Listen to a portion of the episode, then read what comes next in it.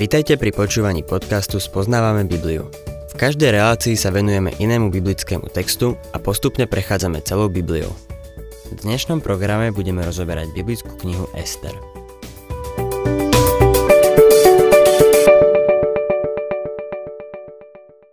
Milí poslucháči, napätie medzi Hamánom a Mordochajom narastá.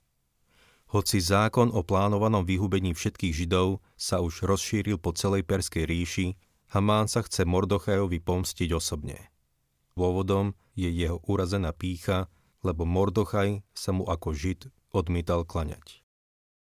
Medzi tým Mordochaj požiadal svoju osvojenú dceru, kráľovnú Ester, aby sa prihovorila u kráľa a pokúsila sa odvrátiť krvavý kúpeľ. Ester vystrojila hostinu, na ktorú pozvala kráľa a Hamána, no neodvážila sa vysloviť svoju prozbu. Namiesto toho ich pozvala na ďalšiu hostinu, ktorú usporiada na ďalší deň. V tú noc král nevedel zaspať. Zavolal si teda sluhov a požiadal ich, aby mu čítali z knihy záznamov o pamätihodných udalostiach. Kráľ si myslel, že ho to čítanie uspí, ale prebral sa, keď mu prečítali o Mordochajovi, ako mu zachránil život, keď odhalil pripravované sprisahanie. Kráľ zistil, že Mordochaj nebol za svoj skutok odmenený. V tom prišiel do kráľovského paláca Hamán, ktorý takisto nevedel dobre spať. Prišiel si od kráľa vypýtať povolenie obesiť Mordochaja, pre ktorého pripravil šibenicu vysokú 50 lakťov nastala bizarná situácia, keď Hamán si prišiel vyžiadať povolenie na popravu Mordochaja, ktorého chcel kráľ odmeniť. Ester 6. kapitola 6. až 9. verš Hamán vošiel. Kráľ sa ho opýtal. Čo treba urobiť tomu, koho chce kráľ poctiť? Hamán si pomyslel. Komu inému by chcel kráľ preukázať poctu, než mne? Hamán odpovedal. Nech každému, koho chce kráľ poctiť, prinesú kráľovské rúcho, do ktorého sa oblieka iba kráľ, a nech privedú koňa, na ktorom jazdí len kráľ, a nech mu dajú na hlavu kráľovskú korunu. Nech mu niektorý z najvyšších kráľovských hodnostárov odovzdá rúcho i koňa a nech oblečie toho, komu chce kráľ preukázať poctu. Nech ho posedia na koňa na námestí a nech volajú pred ním. Takto poctia toho, koho chce kráľ vyznamenať. Tieto okolnosti odhaľujú Božiu prozreteľnosť. Z ústrania Boh bdie nad svojim ľudom. Napriek tomu, že tento ľud v ďalekej krajine sa neriadi Božou vôľou, stále sú pod jeho priamým vedením. Tieto prozreteľné udalosti nemohli byť náhoda. Keď Hamán prišiel, kráľ ho pozdravil otázkou. Čo treba urobiť tomu, koho chce kráľ poctiť? Hamán si namýšľal, že kráľ hovorí o ňom. Konec koncov ustanovil ho za predsedu vlády. Dostal kráľov pečatný prsteň a hoci zaplatil istú sumu peňazí, to je pravda, dostal povolenie vyhubiť všetkých židov v krajine. Určite kráľ nemôže mať na mysli niekoho iného, koho by chcel poctiť. Lenže kráľ mal na mysli Mordochaja. Z prečítaných veršov môžeme jasne vidieť Hamánovú povahu – som si istý, že aj vy vidíte, čo je v jeho srdci. Hamán mal svoj zrak upretý na trón. Jeho zámerom bolo vo vhodnej chvíli kráľa odstrániť. V každom prípade to je prípad perských panovníkov. Aj v dejinách Izraela, ako je zaznamenané v prvej a druhej kráľov, niektorí králi vydržali len veľmi krátko. Bolo by to až smiešne, keby to nebolo tragické. Niektorí z nich vydržali len niekoľko mesiacov. Keď kráľ zasadol na trón a pozrel sa okolo seba, nevedel, kto je jeho priateľ a kto je jeho nepriateľ. Hoci kto sa ho mohol pokúsiť zabiť, aby sa stal kráľom na miesto neho. Je zrejmé, že toto bolo aj v Hamánovom srdci. Hamán rozmýšľal. Koho by chcel kráľ poctiť, ak nie mňa? Daj mi kráľovské rúcho, kráľovského koňa, kráľovskú korunu a nech predo mnou volajú, keď pôjdem ulicou. Čo to robí? Hamán pripravuje ľudí na to, keď koruna a kráľovské rúcho budú jeho. Nazdávam sa, že kráľ niečo také vycítil, lebo videl, že Hamán myslí určite na seba a nie na Mordochaja. 10. verš Vtedy kráľ povedal Hamánovi Hneď zober rúcho a konia, o ktorých si hovoril, a pocti tak žida Mordochaja, ktorý sedí v kráľovskej bráne. Nevynechaj nič z toho, čo si povedal. Hamána nemohol požiadať o nič nepríjemnejšie, potupnejšie a odpornejšie, ako obliecť Mordochaja do kráľovského rúcha, posadiť ho na kráľovského konia, viesť ho ulicami a volať pred ním. Takto poctia toho, koho chce kráľ vyznamenať.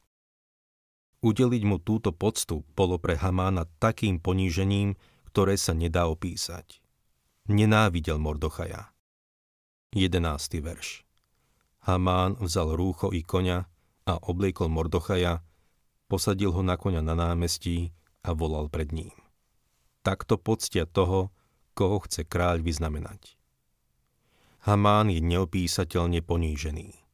Namiesto toho, aby Mordochaja obesil, teraz pred ním volá na námestí. Predstavte si, aký musel mať pocit, keď viedol toho konia, na ktorom sedel muž, ktorý sa mu nepoklonil. Doma mal pre ňo pripravenú šibenicu, vysokú 50 lakťov. 12. až 14. verš Mordochaj sa vrátil do kráľovskej brány. Hamán sa ponáhľal domov smutný, so zahalenou tvárou a rozpovedal svojej žene Zereš i všetkým svojim priateľom, čo sa mu stalo jeho radcovia a manželka Zereš mu povedali. Ak Mordochaj, ktorý je začiatkom tvojho pádu, pochádza zo židovského rodu, nepremôžeš ho, ale určite mu podľahneš. Ešte sa s ním zhovárali, keď prišli kráľovskí eunuchovia, aby odviedli Hamána na hostinu, ktorú pripravila Ester. Konečne toto utrpenie skončilo. Mordochaj sa vrátil do kráľovskej brány. Hamán sa však smutný ponáhľal domov so zahalenou tvárou. Hamba nad hambu.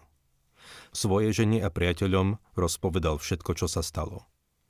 Jeho žena Zereš je naozaj podarená. Najprv mu poradil, aby dal postaviť čebenicu a teraz mu hovorí. Ja som ti to vravela. Toto je začiatok tvojho pádu. Nie je zrovna najväčšia útecha mať ženu a priateľov, ktorí ti povedia, že zajtra bude zrejme tvoj posledný deň. Udalosti nabrali rýchle tempo. Sotva sa dostal domov a povedal im, čo sa všetko stalo, tu zrazu niekto zaklopal na dvere. Kráľovskí eunuchovia povedali Hamánovi, aby sa poponáhľal na hostinu, na ktorú sa slúbil. Predtým sa na tú večeru tešil. Chválil sa, že kráľovna pozvala len kráľa a jeho. Bude na ňu meškať. Udalosti totiž nabrali taký rýchly spád, že s nimi nedokázal držať krok. Veci sa otáčajú v jeho neprospech. Nemá nad vzniknutou situáciou žiadnu kontrolu. Viete prečo? Lebo Boh zasiehol a postaral sa o to, aby sa Hamánové úklady neuskutočnili. Prejdime k 7. kapitole a budem čítať prvý a druhý verš. Kráľ i Hamán prišli znovu popíjať s kráľovnou Ester. Druhého dňa, keď pili víno, kráľ sa zase spýtal Ester. Aké máš želanie kráľovná Ester? Aj keby to bola polovica kráľovstva, dostaneš to. Hamán išiel na hostinu so zmiešanými pocitmi. Je nadšený kráľovniným pozvaním, ale ešte stále je ponížený podstou, ktorá bola daná Mordochajovi podľa môjho názoru celkom nechápe, prečo kráľ preukázal poctu Mordochajovi a jeho obišiel. Ester veľmi zápasila s tým, aby sa odvážila kráľovi povedať, čo má na srdci. Už dvakrát na to nemala odvahu, ale tento raz je pripravená. Tretí a štvrtý verš. Kráľovna Ester odpovedala. Ak som získala tvoju priazeň, ó kráľ, a ak je to kráľovi priateľné, nech mi je darovaný život na moje želanie a život môjho národa na moju žiadosť. Boli sme totiž predaní, ja i môj národ, aby nás vyhubili, zabíjali a zničili.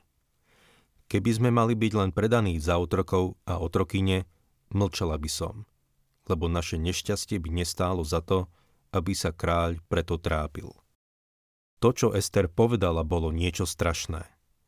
Kráľ i Hamán boli zdesení, lebo ani jeden z nich nevedel, aké je Ester národnosti. Jej želaním bolo, aby jej i jej národu bol darovaný život. Keď sa zúčastnila súťaže krásy a aj potom, keď sa stala kráľovnou, Mordocha jej prikázal, aby nikomu neprezradila svoj pôvod, že je židovka. Celý čas si to nechávala pre seba. Hamán, ako vieme, získal od kráľa výnos, že všetci Židia v kráľovstve majú byť vyhubení. Nevedel, že kráľovna je židovka. Teraz sa hlási k svojmu národu. Doteraz ani nechcela byť známa ako židovka, no teraz sa hlási k svojmu odsúdenému národu. V tej dobe to pre ňu znamenalo to, že sa stotožnila so svojím náboženstvom a so svojím Bohom kráľovi povedala. Hoci by kráľ utrpel veľkú stratu, mlčala by som, keby sme mali byť len predaní do otroctva. O to však nejde. V určený deň máme byť všetci zabití. Chcela, aby kráľ vedel, že Židia boli predaní a mali byť vyhubení ako národ. Kráľ bol úplne prekvapený. Kto by sa opovážil zabiť kráľovnú? A kto by sa opovážil vyhubiť jej národ? bol úplne šokovaný tým, čo mu kráľovná povedala. Niečo také vôbec nečakal. Kráľovná a jej ľud mali zahynúť. 5. verš Kráľ Ahasver povedal kráľovnej Ester. Kto a kde je ten, kto hodlá také niečo urobiť? Kráľ je zdesený. Ani sa mu nesnívalo, že niečo také sa môže diať v jeho kráľovstve. Je zrejme, že si neuvedomoval, aký to je ľud, čo má byť vyhubený. Keby ste si prečítali o jeho vojnovom ťažení proti Grécku, zistili by ste, že ľudia boli pre ňo ako spotrebný tovar. Prišiel tam o tisíce a tisíce mužov, ale toho ani trochu netrápilo. Cena ľudského života bola v tej dobe veľmi nízka. To, čo ho teraz nepokojilo, bolo to, že ide o ľud kráľovnej Ester. Jeho kráľovná je v smrteľnom nebezpečenstve. A tak sa kráľ pýta, kto je to, kde je, kto by si také niečo dovolil. Myslím si, že Hamánovi ešte stále nedošlo, čo sa tu vlastne odohráva. Netušil, že ten výnos o vyhubení izraelského národa by sa mohol dotknúť kráľovnej. Nevedel, že bola židovka. Sedel tam pri prestretom stole, predseda vlády, ktorý mal kráľovú dôveru. Ahasver sa spýtal, kto je za tým sprisahaním. A Ester sa teraz prejavuje ako hrdinka. Odpovedal na kráľovú otázku s nasadením vlastného života. 6. verš Ester odpovedala. Tým zaritým nepriateľom je tento zlomyselný Hamán. Hamán na to zostal celý ohromený pred kráľom a kráľovnou. Hamán nemá na to, čo povedať nemôže uveriť tomu, že Ester je židovka. Boh koná v zákulisí. Boh bdie nad svojim ľudom. Nijaká zbraň vyrobená proti Izraelu sa nevydarí. Boh požehná tých, čo Židom žehnajú a prekľaje tých, čo im zlorečia. Božia prozreteľnosť zachová deti Izraela. Kráľ je taký vydesený náhlým zvratom udalostí, že odchádza od stola a ide do záhrady. Konec koncov, do istej miery je do toho sám zaplatený. Odchádza, aby si všetko premyslel. 7. verš. Vtedy kráľ, nahnevaný vstal od popíjania vína a šiel do záhrady pri paláci. Hamán vstal, aby si vyprosil život od kráľovnej Ester, lebo videl, že kráľ rozhodol o jeho záhube. Kráľ si to potreboval utriediť v hlave.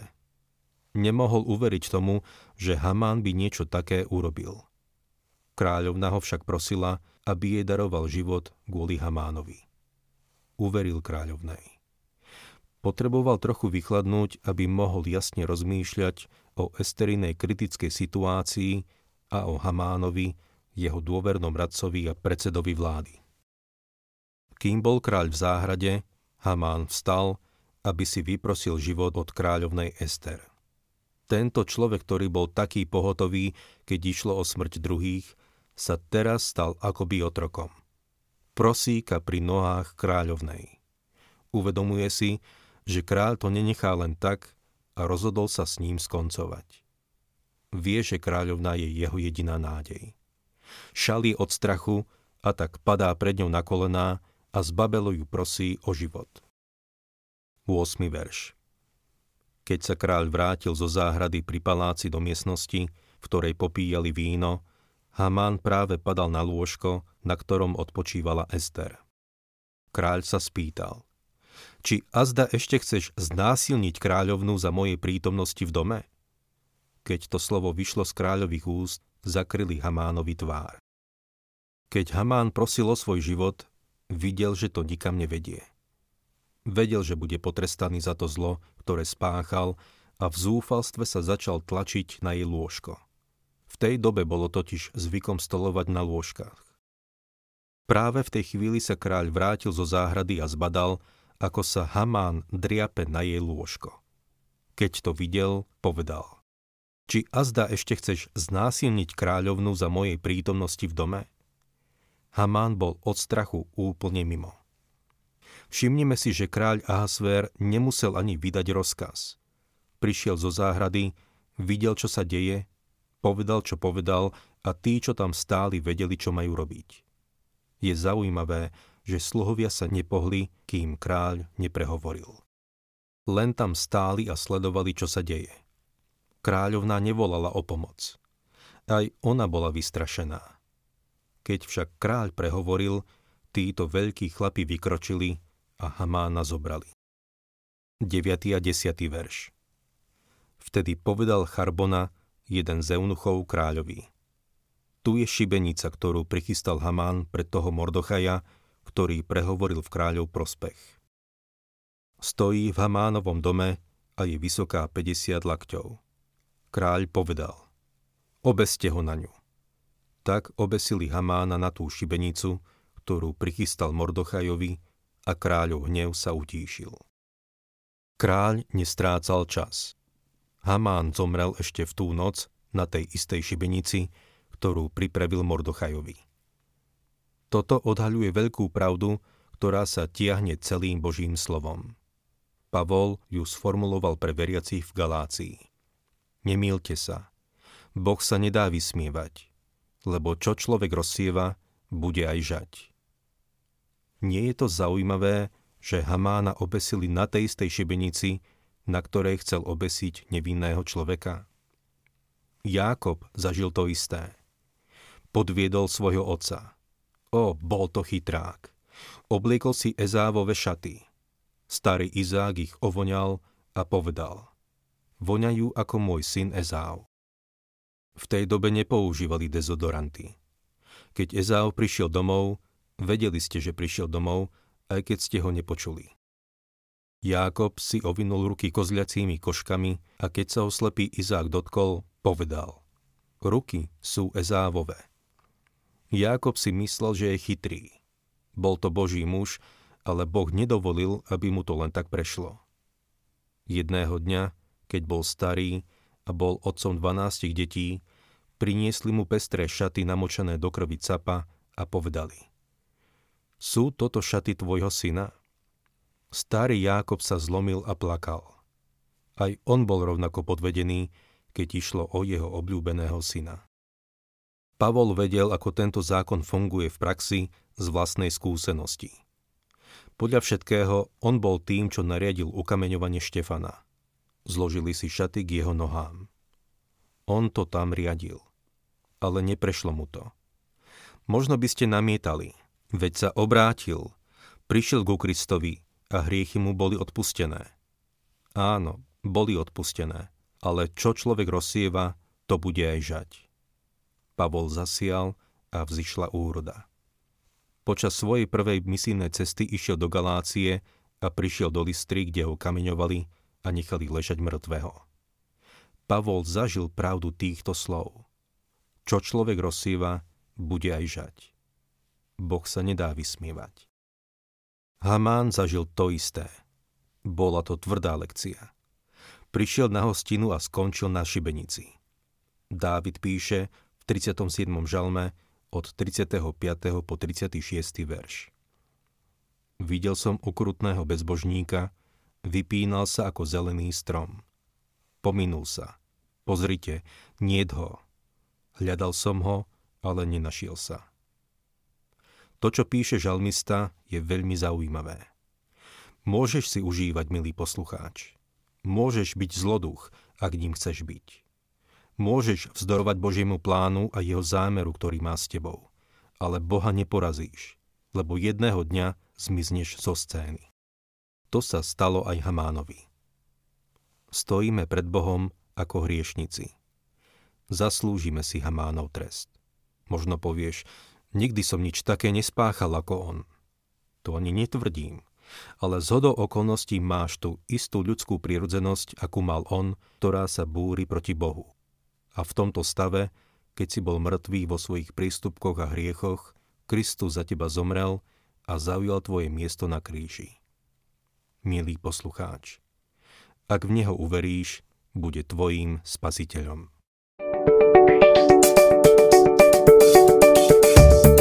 Ak sa vám páči program Spoznávame Bibliu, budeme radi, ak ho odporúčite svojim známym a dáte like, alebo nás začnete sledovať na facebookovej stránke Spoznávame Bibliu a ak vás niečo oslovilo alebo zaujalo, napíšte nám cez Facebook alebo na adresu spoznávame.bibliu zavinač gmail.com.